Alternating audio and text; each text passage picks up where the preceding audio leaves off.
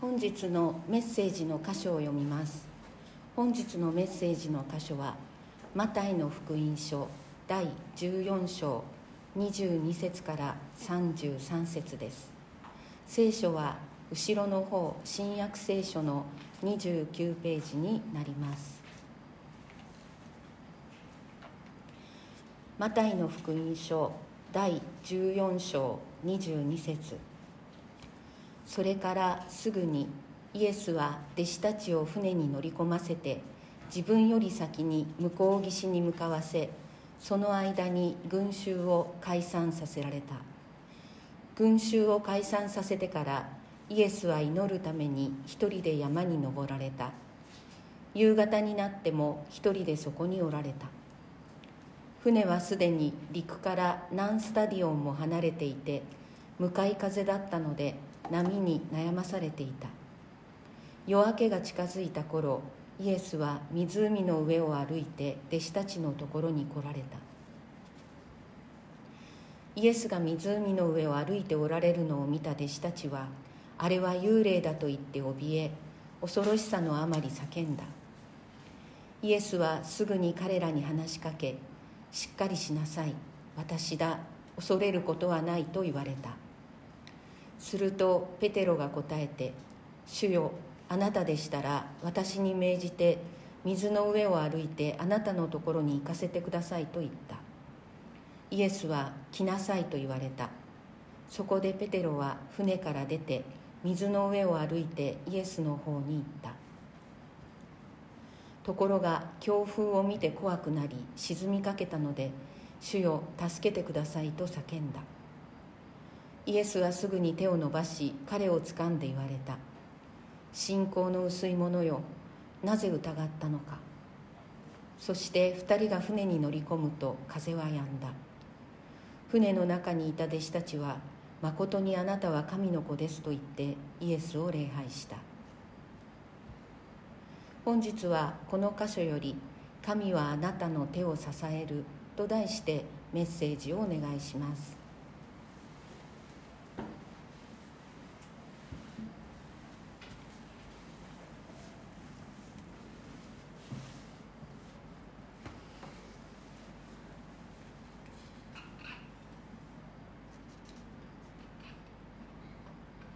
先週私たちはイエス様が5つのパンと2匹の魚を持って2万人とも言われる人たちを養われたというところを学びました。イエス様は私たちに私たち一人一人にあなたの手にあるものは何かと問いかけてください。私たちが自分の手に持っているものはそれは自分が今日一日あるいは今一瞬を支えるだけのもの。それしか持っていないのが私たちだと思います。しかしそういうものを主は持ってこいと言われてそれを手に取って神様を賛美して感謝してください。そしてそれを配れと。そこに神様の奇跡が起きるということを先週私たちは学びました。たくさん持っていたら神様に用いられるのか。私たちはたくさん持っている人が用いられると思うでしょう。だけど神様はイエス様の方法はそうじゃない。私たちが今日自分を支えるだけの小さなもの。それしか持ってなくてもイエス様はそれをそれを私のところに持ってこい。そしてあなた方が彼らを養えとおっしゃる。それがイエス様の方法だということを私たちは先週学んだのです。今日ここで出てきた言葉の中に「信仰の薄い」という言葉が「信仰の薄いもの」という言葉がありますけれどもこの信仰が薄いとか厚いっていうのは日本語的な表現であってですねもともとこういう言葉ではなくて信仰が小さいという言葉ですね。皆さんどっちがいいですか？どっちがいいですかって言われてうんそりゃ信仰が大きい方がいいに決まってるって思うかもしれないけれども。じゃあ信仰が小さかったらどうなるんですかね、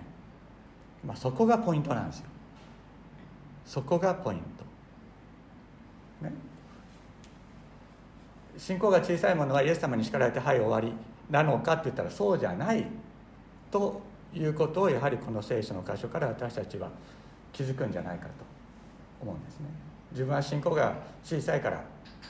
ね自分は信仰が小さいからいろんなことがうまくいかないんじゃないかっていうふうに思ってる人いるかもしれないけどイエス様はそんなことはおっしゃってないと思いますよここで。聖書はそういうふうに言ってないと思います。そこのところを今日はご一緒に見ていきたいなというふうに思っています。えこの間もちょっと見たんですけれども時系列的にどうなってるのかっていうことをあの見ておいたらいいと思います。洗礼者ヨハネが宣教を開始し悔い改めによる悔い改めっていうか神様のところに帰ることによって救われるんだ。罪が許されるんだ。ということの選挙を始めた。そして洗礼者ヨハネが、えー、領主ヘロデ・アンティパスに対してあなたが自分の兄弟の妻を自分の妻とすることは立法違反であると言って神に立ち返れと強く迫ったためにバプテスマのヨハネは捕らえられます。イエス様の活動選挙活動はその時から始まったと聖書は言います。重なりはなかったんですね。でイエス様は力ある技癒しの技を行っていますけれどもそれを恐れた、えー、ヘロデ・アンティパスがですね。洗礼者ヨハネの首を、えー、誕生日の余興にですね洗礼者ヨハネの首を切らせて殺してしまうということがあった。それでも、えー、あちょっとごめんなさい。今言い間違えました。えっ、ー、と洗礼者ヨハネを殺した後にヘロデは恐れたんですね。恐れた。何を恐れたかって言ったら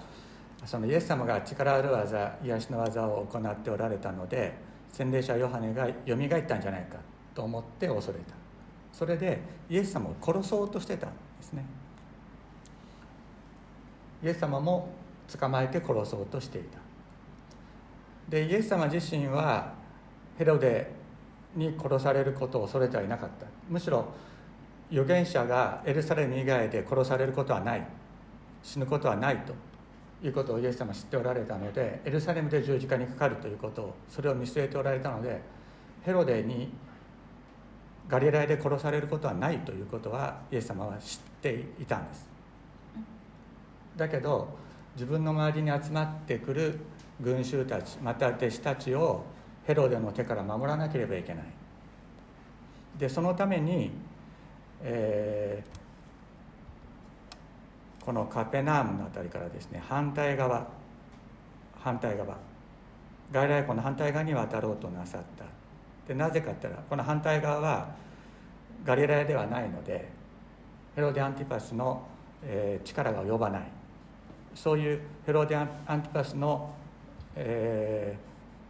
ー、力が及ばないところ。ヘロデアンティパスの力が及ぶのはこのガリラヤって書いてあるこの黄土色というかオレンジというかその色のところなんですけどもこの黄色とか緑のところはヘロデアンティパスの力が及ばないのでこちらの方に渡ることによってそして、弟子たちや群衆たちをあの守ろうとなさったということであった。んですでところが先週のところはそれを見た、えー、群衆がですね「いやイエス様反対側に行くぞ」っていうんでこのカペナーマンの辺りから歩いてこうこうぐるっと回ってついてきちゃったんですね。それで、えー、イエス様は途中あの反対側に行くのを諦めてでどっか5年どの辺かか書いてないんでわからないんですけどもこちらに陸にもう一度上がってそこで彼らを癒された。そして彼らが食べるものがなくて弱り果てているのを見て弟子たちに彼らに食事を与えようとおっしゃったわけです。今日はその続きのところですね。それで引き続きイエス様は弟子たちを反対側この外来ではない方向に方に行かせようとなさるわけですね。そしてご自身は集まっていた群衆を解散させる。で解散させて一人で山に登って祈られた。どのぐらい祈られたか。えっとですね。徹夜。徹夜して祈られた。これから自分がどうしていくのかということを父なる神様の御心を徹夜して求められたということです。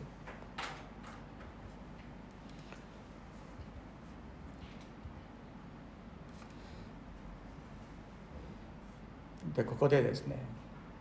えー、ヘロデオの圧迫があるわけです。そして押し寄せる群衆があってそそういう中で父なる神様の御心を求める。これがイエス様の徹夜の祈りであったでここでねこの箇所を理解するための前提というのがあるんですね。それは何かって言ったら海とか湖っていうのは船がひっくり返あの転覆すると死んでしまうでしょ。だからねあので特に外来湖なんかは急にあの嵐になったりすることもあってここは悪魔が住む場所だというふうに思われていたんですね。海は悪魔が住む場所。だから船で湖を行くっていうのはどういうことかというと悪魔の住む世界をそれを船で行くということなんだ。それを表しているとも言われます。ですから湖の上を歩くというのは悪魔を踏みつけるというそういうことを表しています。でここにねティベリアっていう場所あるでしょ？ティベリア。このティベリアっていうのは当時ここに大きな町があったんですね。で皇帝ティベリウスというのが当時そこであのその当時のローマ皇帝だった。でローマ皇帝のために作って捧げられた町がこのティベリアだったんですね。でこのガリラヤ湖はティベリアの海とも言われていた。呼ばれていた。ヨハネの福音書ではティベリアの海っていうふうにこう書かれてますね。つまりこのガリラヤ湖っていうのはティベリウスが支配する場所であるというそういう象徴的な意味を持って象徴的な意味だけじゃなくて実際にそれはローマ皇帝ティベリウスに捧げられたものであっ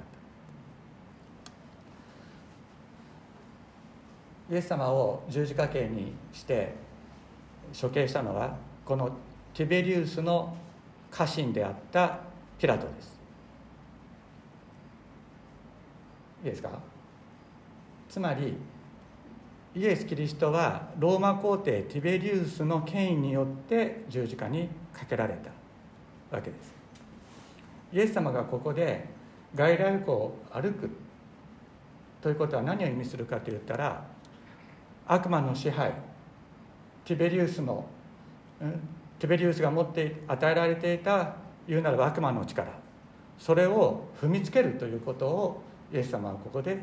なさってそれを弟子たちにそれを通してご自身の本質が何かということを弟子たちに表されたんです。それがここでのイエス様が外来湖を歩かれる。なぜそういうことをわざわざなさったかということはイエス様が徹夜して祈ってそして悪魔の力を打ち砕くこと。それを父なる神様からの御心と受け取ってですねそしてそのこのことをご自身を外来語において表された弟子たちに表されたということを意味しています。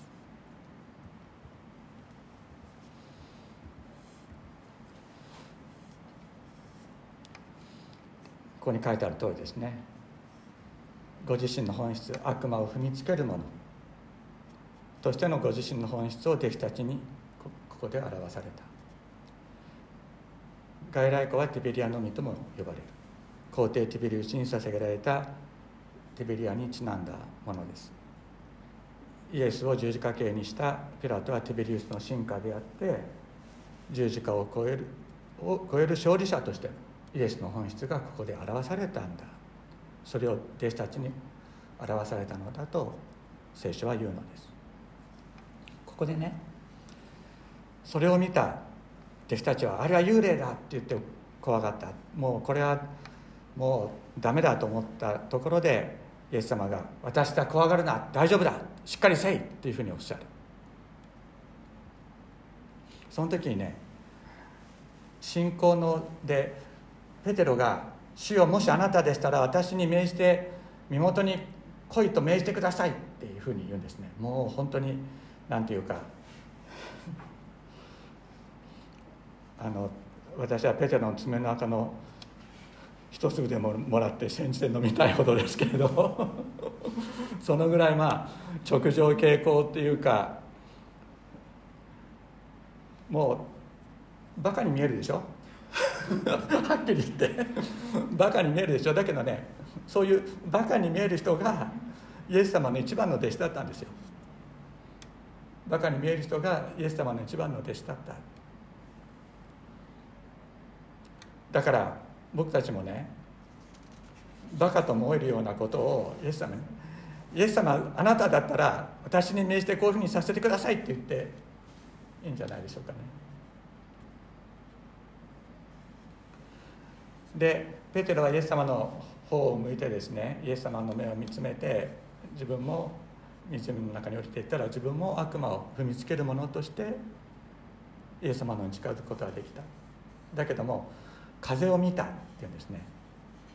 そしたら恐ろしく風を見た途端に沈んであったって言うんですよ。それで「死を助けてください」っていうふうに叫んだらイエス様は彼の手を取って引き上げてそしてなぜ疑ったのか信仰の小さいものというふうに言われた。でもね皆さんね覚えておいてほしいんですよ。イエス様は何ておっしゃったか。あなた方にからし種一粒ほどの信仰があればこの山に向かって海に移れといえばその通りになるっておっしゃったんじゃなかったでしょうか？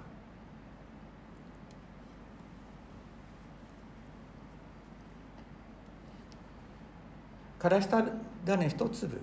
本当に小さな信仰があればこの山に向かって海に移れといえば移るぞとイエス様はおっしゃった。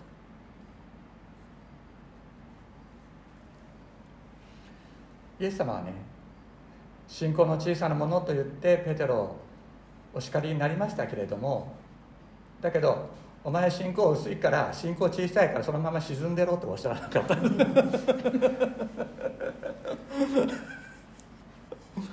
ね。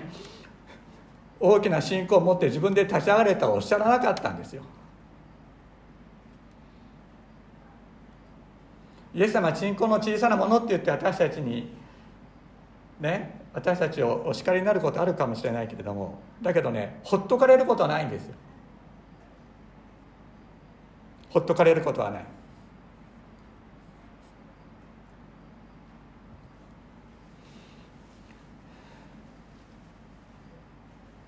ゲーテが書いたあのエッカーマンというとの対話という本の中でそのエッカーマンがですねエッケルマンがこの箇所から主イエスを見つめていれば自分も悪魔を踏みつけることができる。だから主イエスから目を離してはいけないという教訓をここから読み取ることができるということを言っている。ということを読んだことがあります。でもねこれ無理じゃない？無理だと思いませんか？私はもう自分だったら無理だと思います。で大体私は注意散漫だから。だからもうイエス様の顔を見ててもこっちの方で何かあったら「えっ?」とかって言って それパッと見てしまう。それはもう本当にそうです。で私たちは周囲の状況をね見てイエス様から目を離してしまうことはあると思います。確かに聖書は言いますよ。信仰の創始者であり完成者であるイエスから目を離すなと言っていますけれどもだけど目がそれでなぜ話すなって言うかって言ったら目がそれることがあるからなんですよ。目がそれることがあるから目を離すなっていうふうに言うんです。で目がそれた時にじゃあどうか。そんな信仰の小さな者たちのそばに居続けてくださるイエス様がいるということです。私たちのそばに沈みかけた私たちのそばに悪魔を踏みつけておられるイエス様がいてこの方が私たちの手を取ってくださる。私たちの手を握ってくださる。引き上げてくださるんです。だから沈みかけた沈みかけたと思った時にどうすればいいかって言ったらねイエス様助けてくださいって叫べばいいんです。それだけです。イエス様あの自分で立ち上がりますから大きな信仰を与えてくださいって 言う必要もない。言う必要もない。ペテロはそんなことそんなこと言う余裕なんかなかったですよね。自分で立ち上がるからね大きい信仰を与えてくださいって言える人は余裕がある人です。だけど本当に沈みかけてしまった時私たちは「イエス様助けてください」ということしかできないんじゃないでしょうか。そういう者たちのそばにいて手を取って引き上げてくださるイエス様がいる。これが私たちにとっての救いです。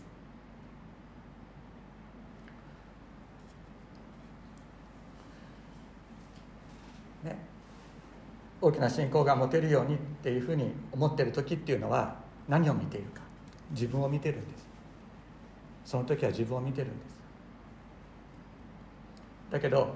イエス様助けてくださいっていう時私たちはイエス様を見ているのです。お祈りをしたいと思います。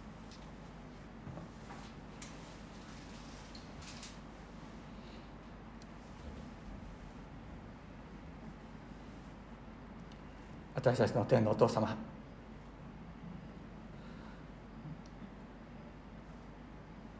今日もイエス様の声に耳を傾けることができたことを感謝いたします。私たちはイエス様をあなたをずっと見つめて見続けているつもりでも何かがあるとすぐに気がそれてしまう。そういう者たちです。それは毎日毎日そうです。そんな中にあって私たちはいろいろと落とし穴にはまったり倒れたり苦しい状況に陥ってしまいます。しかし主様あなたはそんな私たちのすぐそばにいてくださいます。私たちが主を助けてくださいと叫んだ時にすぐに手を伸ばして引き上げてくださるあなたに感謝します。主様これからもこういうことは私たちの人生で何度もあると思います。その度にあなたはいつもそばにいてくださる。そのことを覚えて私たちは安心してこの中央の生涯を歩んでいくことができるよう導いてください。自分の信仰を大きくしようとするんじゃなくてただあなたに叫び続けて生きていくことの幸いと祝福を私たちが味わい続けることができるよう導いてください。イエス様の尊い皆によってお祈りします。アメン